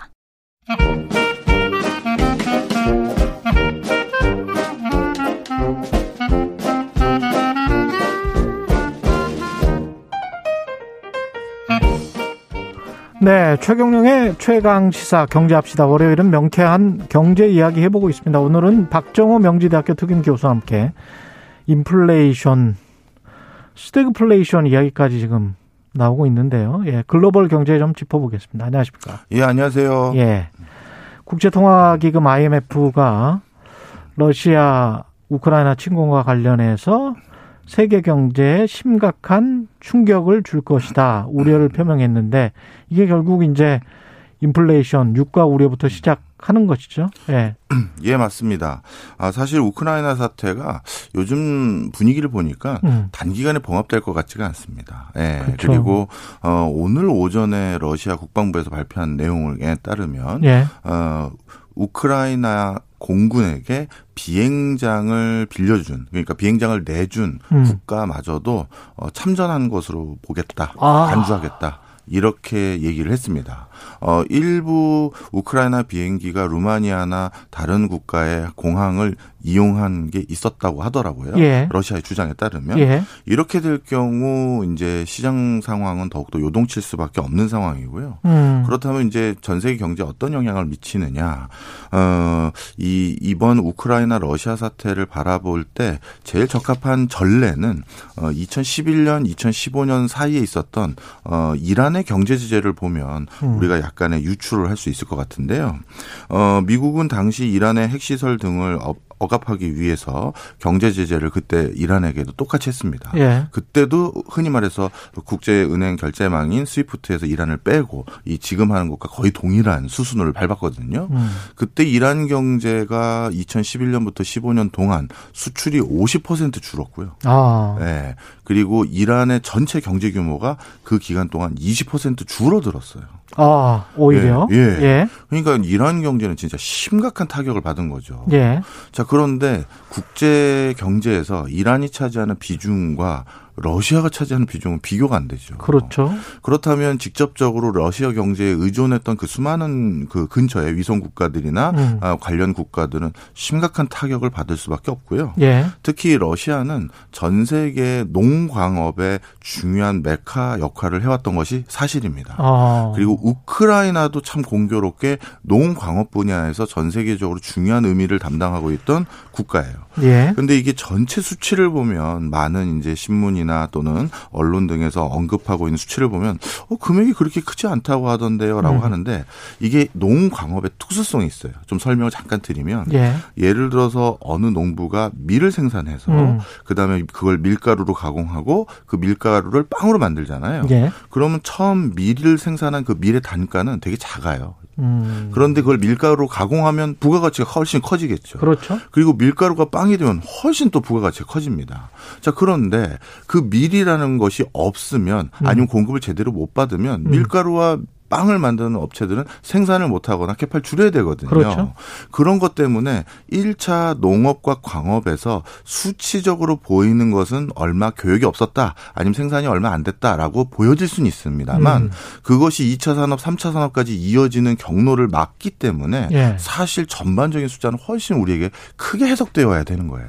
이게 일종의 이제 채찍 효과 비슷한 거네요. 네, 그렇습니다. 예. 네. 채찍 한번 휘두르면 여기에서는 스냅만 손목에서는 스냅만 주지만 굉장히 멀게 그리고 굉장히 아프게 가잖아요. 그럼요. 예. 실질적으로 그런 효과들이 있고 음. 그래서 이 농업과 광업 분야에서 생길 수 있는 리스크를 줄이기 위해서 우리나라 기업들도 직접 또는 지분, 투- 지분 투자를 통해서 간접적으로 러시아, 우크라이나에 적지 않게 진출한 사례가 많아요. 예. 간접적인 것까지 하면 훨씬 더 많은데 가장 일례로 러시아 같은 경우 특히 우리 극동 지역에 가까운 곳은 우리나라랑 물류 비용이 절감되기 때문에 가까이 있으니까요. 예. 연해주 지역에 롯데 상사라든가 현대중공업이 거기에 농업법인들을 많이 인수했었어요. 아. 거기에서 가지고 와야 롯데 같은 경우는 과자도 만들고 뭐도 만드는 기초 원료를 거기서 그 곡물을 수입해 올 수 있지 않겠습니까? 예. 그리고 우크라이나 같은 경우도 어, 그 물동량 어, 킬로그램이나 톤당으로는 얼마 안 되지만 휴대폰이나 이런 걸 만드는데 결정적인 금속들이 있거든요. 음. 그런 것들이 일부 제대로 가동되지 않는다? 그럼 그냥 쉽게 얘기해서 공장을 멈출 수 있는 요인들이기 때문에 이거는 진짜 글, 그 글로벌하게 크게 이슈가 있, 큰일 나네. 있다. 예. 예. 둘 다 미래 곡창지대고 러시아나 우크라이나나 둘 다 광업 자원이 굉장히 풍부한 나라들이기 때문에 이게 다 반도체나 배터리에 또 쓰이는 광물들 아니겠습니까? 맞습니다. 그리고 아. 더 안타까운 거는 이제 어 그 유가는 예. 어 미국이라든가 다른 서방 국가들의 예. 어, 십시일반 도움으로 인해서 급한 불 끄고 증산을 도모할 수 있는 방법들이 조금은 있습니다. 예. 어 그런데 문제는 이제 곡물 가격이에요. 음. 이 농업은 그 특수성상 갑자기 수급이 안 맞는다고 해서 바로 생산을 할 수가 없죠. 그렇죠. 지금 생산에 들어가도 어찌 보면 1년 뒤에나 더그 그렇죠. 수확이 나오는 예. 거니까요. 그리고 농산물은 그 특수성이 약 그러니까 1톤만 글로벌 체인에서 부족해져도 가격은 급등합니다. 왜 그러냐 하면 모든 글로벌 메이저 곡물 수입상, 야채 수입상, 과일 수입상들은 정례적으로 어느 회사에 얼마만큼 납품해야 되는 게 정해져 있어요. 예를 들어서 뭐 빵 만드는 회사에서 케이크 위에 딸기를 케이크를 토핑하기 위해서 구매하는 게 예. 매년 우리 회사 딸기는 아 저 우리 회사 케이크는 연간 몇만 개, 몇십만 개 팔린다. 이게 예측이 어느 정도 있지 않겠습니까? 그렇죠. 그러면 그, 그 케이크를 팔기 위해서 필요한 딸기의 개수도 또 어느 정도 수량이 정해져 있는 거거든요. 예. 그런데 갑자기 일선 어떻게 보면 업무 담당자가 어 딸기가 1톤 선적이 덜 들어온대라고 하는 음. 순간 이건 줄줄이 회사에서 깨질 일이잖아요. 그러니까 그 1톤을 더 확보하기 위해서 그 뒤부터 가격을 올려서 부르기 시작합니다. 근데 1톤 부족하다는 건 여기만 부족해진 게 아니라 다른 다 회사들도. 똑같은 거죠. 그러니까 가격이 천정부지로 뛰는 거예요. 아주 미묘한 톤의 부족이라도. 거기다가 밀이랄지 곡물은 또 선물도 하잖아요. 그렇죠. 선물 금융시장의 발달에 있어서 이런 형태면 또 투기적인 요소도 개입을 할 텐데 아 이거 진짜 걱정이네요. 맞습니다. 그래서 이렇게 곡물과 관련된 예. 어떤 고- 생산자 역할을 예. 해줬던 국가에서 문제가 생겼을 경우에는 예. 특히 요즘은 이제 유가가 워낙 우리 피부에 와닿고 숫자가 바로바로 올라가니까 유가에 주목하시는데 이제 조만간 유가보다도 더 크게 우려를 해야 될 부분이 만약에 중기적으로 이 사태가 길어지면요 곡물 가격이 얼마나 뛸지를 뭐 누구도 모르는 상황이죠. 그래서 나오는 게 지금 인플레이션은 인플레이션인데 물가만 오르는 게 아니고 경기 침체도 같이 올 수 있다라고 이야기를 하는 거는 왜 그런 겁니까? 예, 사실 어, 경기 침체와 물가 상승이 같이 오는 것을 우리가 스태그플레이션이라고 그렇죠. 부르는데요. 어, 이란 사태가 일어났었을 때, 이란을 경제 제재를 했었을 때, 또는 북한을 경제 제재를 했었을 때, 음. 전 세계 경제에서 스태그플레이션이 올 거라고 예측하지는 않았었습니다. 음. 근데 이제 러시아하고 우크라이나는요 두 곳을 뭐라고 하냐면 유럽의 곡물 주머니 이런 게 두 국가의 애칭이었어요. 예. 그리고 우크라이나 같은 경우는 유럽에서 러시아를 유럽에 포함시키면 두 번째로 영토가 큰 나라고 그렇죠. 러시아 빼면 우크라이나가 제일 큰 나라인데 네. 이곳에서 생산한 많은 것들이 사실 전부 유럽 지역에 공급되는 어떻게 보면 곡물 창고이자 이런 역할을 해왔습니다. 근데 여기에서 만약에 이제 제대로 수급이 안 되면 어떤 일이 생기냐면 좀 전에 말씀드린 것처럼 유럽의 많은 우리가 아는 네슬레를 비롯해서 많은 식자재 회사들이 바로 여기에서 기초적인 노- 농산품을 얻어다가 가공을 하는데 그 일련의 value chain이 전부 끊기는 게 있고요. 음. 그리고 많은 분들이 우크라이나는 농업과 광업을 제가 주로 얘기해서 저도 그렇긴 하지만 에, 아무 기술력이 없는 회사라고 오인들을 하는데 예. 그렇지가 않습니다. 우크라이나 같은 경우는 예전에 러시아가 여러 위성 국가들에게 어, 각각의 롤을 정해줬었거든요. 예. 그 중에서 우크라이나는 가장 유럽에 붙어 있는 곳이기 때문에 음. 군수 산업을 거기에 발달시켰어요. 어. 그러다 보니까 우크라이나는 예전에 어, 소련 때는 러시아에서 건조되는 선박의 30%를 우크라이나에서 만들었고요. 어. 그리고 지금도 항공기 엔진, 프로펠러 엔진 그런 것들을 대거 만드는 대표적인 어 그 과학기술 선진국입니다. 어. 우리 저기 북한의 ICBM 미사일 있지 예. 않습니까? 거기에 사용된 백두산 엔진이라는 게 있는데 예. 그게 우크라이나 엔진을 개량한 거예요. 그 다음에 중국이 랴오닝이라는 항공모함 음, 있지 않습니까? 예. 어, 선박에서 항공모함을 가지고 있다라는 건 군사적으로 굉장한 우위를 그렇죠. 점하는 거잖아요. 그 랴오닝 항공모함을 중국이 자체적으로 건조한 게 아니라 예. 우크라이나 항공모함을 인수해가지고 개선한 게 중국의 항공모함이에요. 음. 1호가 그거예요. 그러다 보니까 우크라이나는 기술 파트에서도 부품과 소재를 제공하는 대표적인 국가였거든요. 근데 그걸 제대로 공급 못 받는다? 그랬군요. 그러면 우리나라 예전에 일본에서 반도체 소재랑 그렇죠, 부품 공급 그렇죠. 못 받던 것과 똑같은 거죠. 그럼 유럽이 제대로 기능을 못 한다라는 건 전 세계 경제 3대 축 중에 하나가 어, 차단된다는 것이고요. 그렇죠. 그리고 러시아 같은 경우도 러시아에 의존하는 예. 과거 구호 소련 위성 국가들이 많죠. 특히 중앙아시아 탄자 들어가는 나라들은 아직까지 코로나19에 대한 어려움을 극복하지 못한 음. 그렇죠. 상태인데 그런 상황에서 러시아의 지원마저도 끊기거나 원활하게 가동되지 않을 경우에는 그들 국가에서도 충분히 스태그플레이션의 우려가 많다.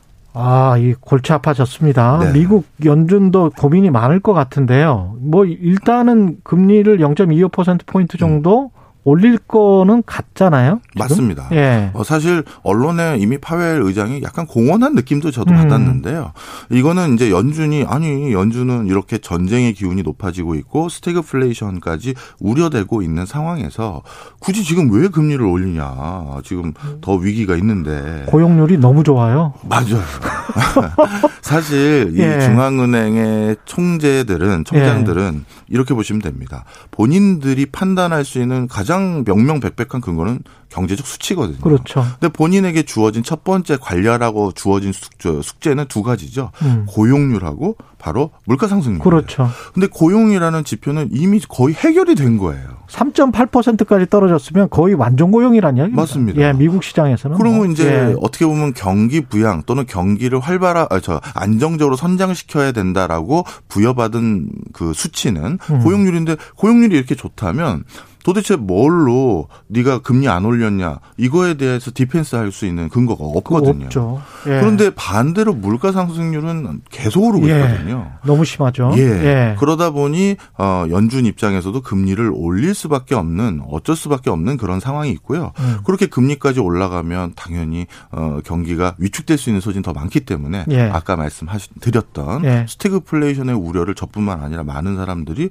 어 이러다가 진짜 그럴 수 있는 거 아닌가 하고 있는 상황입니다. 우리는 뭐 거의 직격탄을 맞을 것 같은데 원유 의존도랄지 뭐 이런 것도 굉장히 높고요.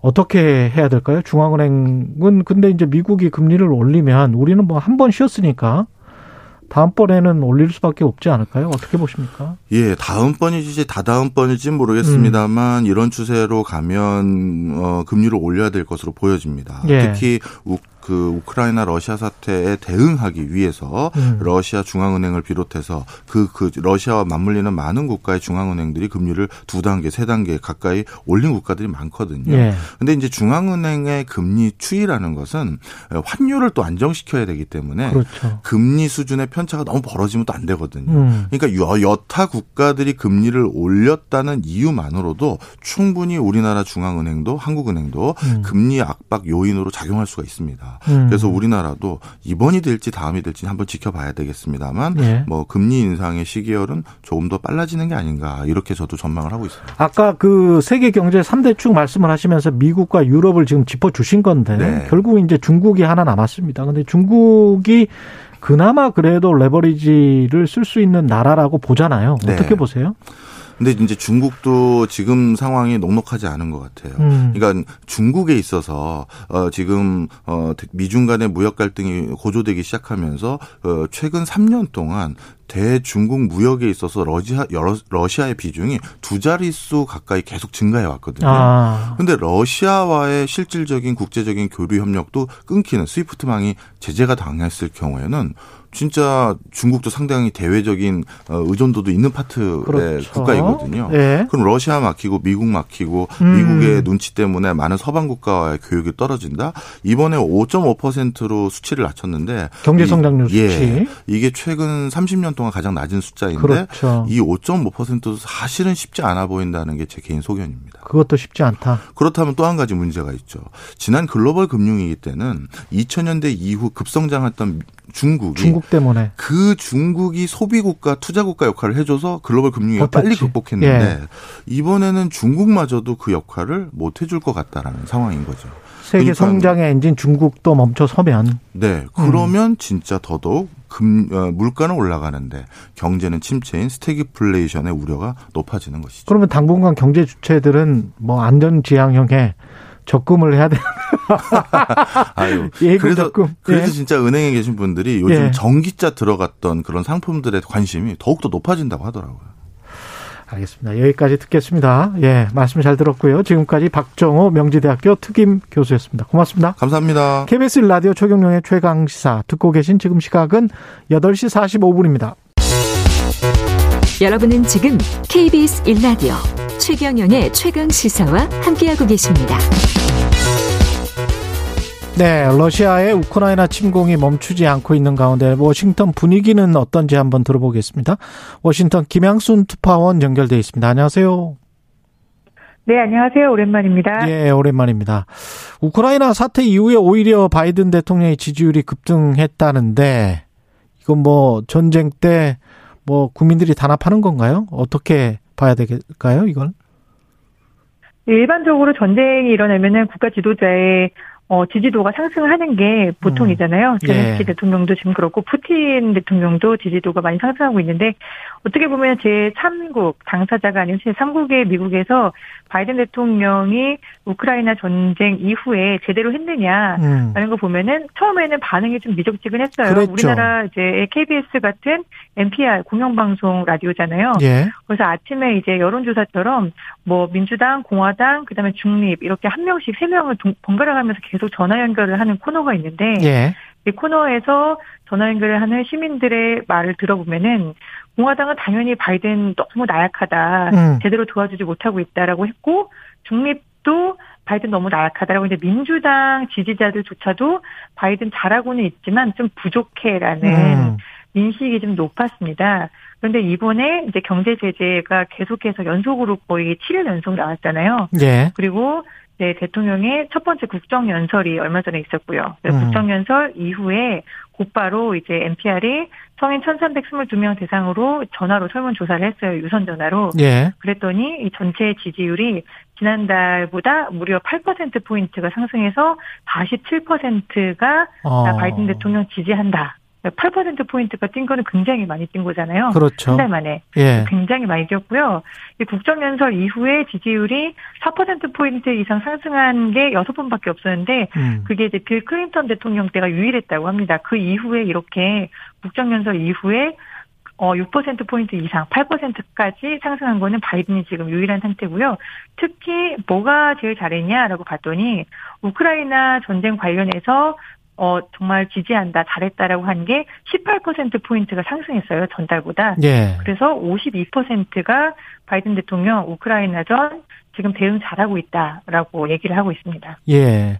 저도 그 국정연설을 봤습니다만 러시아 때리기를 하기는 했고 굉장히 좀 말로는 격하게 이야기를 하고 경제 제재에 관해서도 충분히 이야기는 했습니다만은 뭐 파병이랄지 이런 것들은 전혀 이제 언급이 안 됐으니까 그 그것 자체가 어떻게 보면 미국의 현지 분위기 미국민들은 파병이나 이런 것까지는 지지하지 않는 상황을 반영을 한 것일 수도 있겠습니다. 국정연설이. 네, 실제로 국정연설 이제 바이든 대통령이 음. 뭐 여러분 안녕하십니까 한 다음에 자유라고 freedom이라는 그렇죠. 단어를 그냥 내뱉자마자 막 양당에서 일어나가지고 막 박수 치고 난리가 났었거든요. 예. 그런데 이 자유와 민주주의라는 단어에 아주 열광적으로 반응했었던 미국 사람들 사실 조사를 해보면은 예전에도 그랬고 지난달도 그랬고 그 다음에 이번 주에 이제 로이터하고 입소스가 431명 대상으로 조사를 해봤더니 여전히 63%가 어 우리 미국의 전사들, 군인들을 우크라이나에 직접 파병하는 것은 반대한다라고 얘기를 하고 있습니다. 그렇죠. 예. 그러니까 이게 지금 또 우크라이나에 파병한다는 거는 러시아와 전쟁을 한다는 건데 러시아는 또 핵무기를 가진 나라란 말이죠. 이거 뭐 아프가니스탄에 파병한다 이것과는 전혀 다른 의미라서 굉장히 좀 엄중하게 받아들일 수밖에 없을 것 같고 이게 이런 여론 파병 반대 여론은 계속 지속될까요? 어떻게 보십니까? 결국은 이제 경제 제재밖에 안 남았는데. 그렇죠. 지금 음. 이제 남아있는 경제 제재는 사실 이제 러시아산 원유를 어떻게 할 것이냐. 그렇죠. 러시아산 원유를 수입을 금지할 것이냐라는 거 요게 하나가 있고, 음. 그 다음은 이제 정말 군사적으로 어떻게 개입할 것이냐 이제 두 가지 길만 남아있는 상태란 그렇죠. 말이죠. 예. 근데 일단 석유 관련해서는 지금 우리나라도 그렇지만 음. 전 세계적으로 안 그래도 인플레이션 압박이 굉장히 높았잖아요. 그런 그러니까요. 미국은 네 소비자 물가 지수 지난달이 7.5% 전년도 비해서 음. 어마무시하게 오른 상태인데 예. 그거를 이 소비자 물가 지수를 이끌고 간 게 대부분이 중고차, 차량 그리고 음. 석유였어요. 예.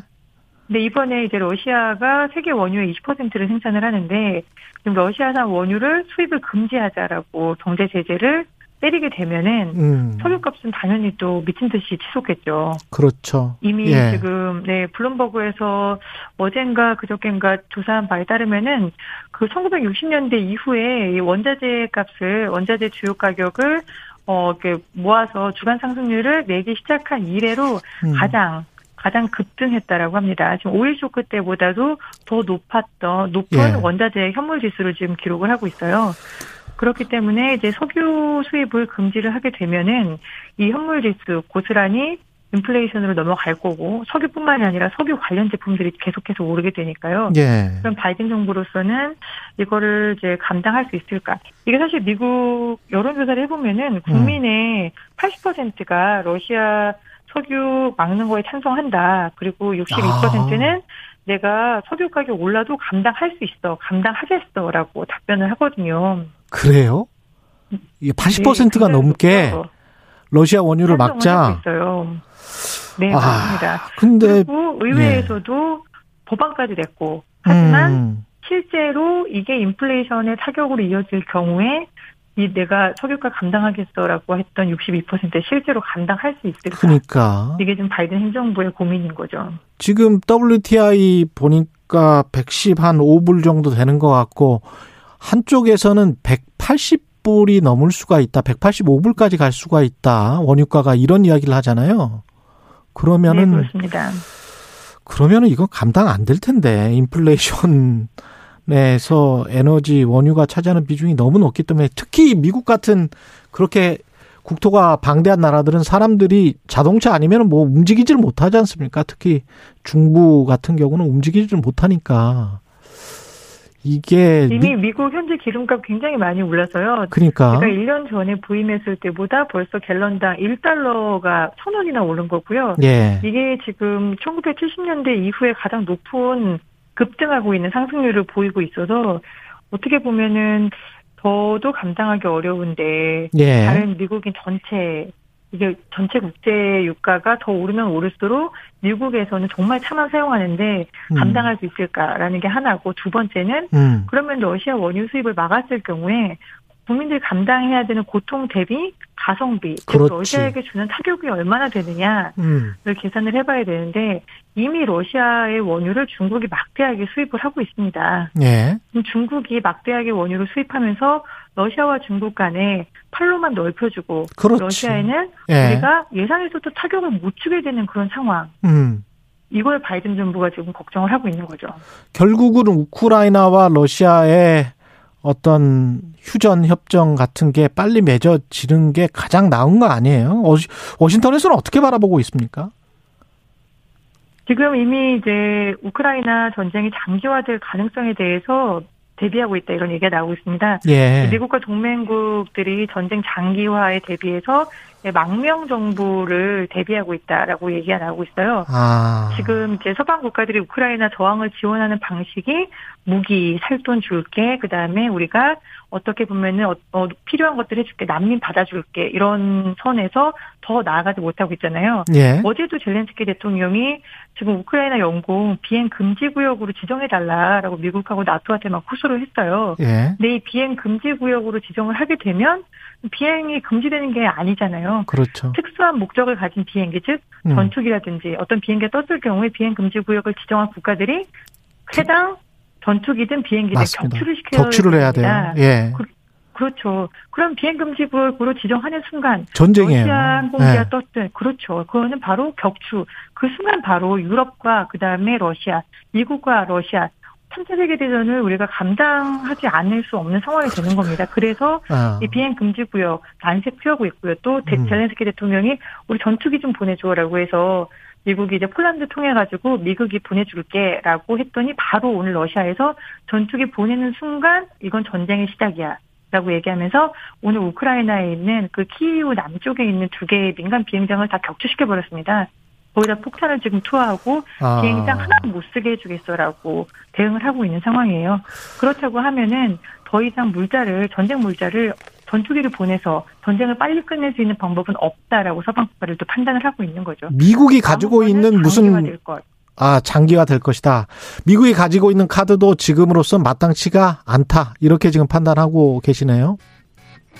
그렇습니다. 그래서 망명 예. 정부 꾸리고 그다음에 우크라이나 사람들이 지금의 항전 태세로 음. 계속해서 게릴라전이 벌어질 것에 대비를 해서 게릴라전에 대비해서 거기에 대한 물자 공급하고 그다음에 음. 망명 정부가 그걸 지원할 수 있도록 하고 그리고 유엔에서 지난주에 이제 140표가 넘게 우크라이나 정부를 지원을 해줬지 않습니까? 예. 그러면 국제법상 지금 국제 정치가 알겠습니다. 여기까지였습니다. 예. 할 수 있는 만큼 하겠다는 워싱턴 겁니다.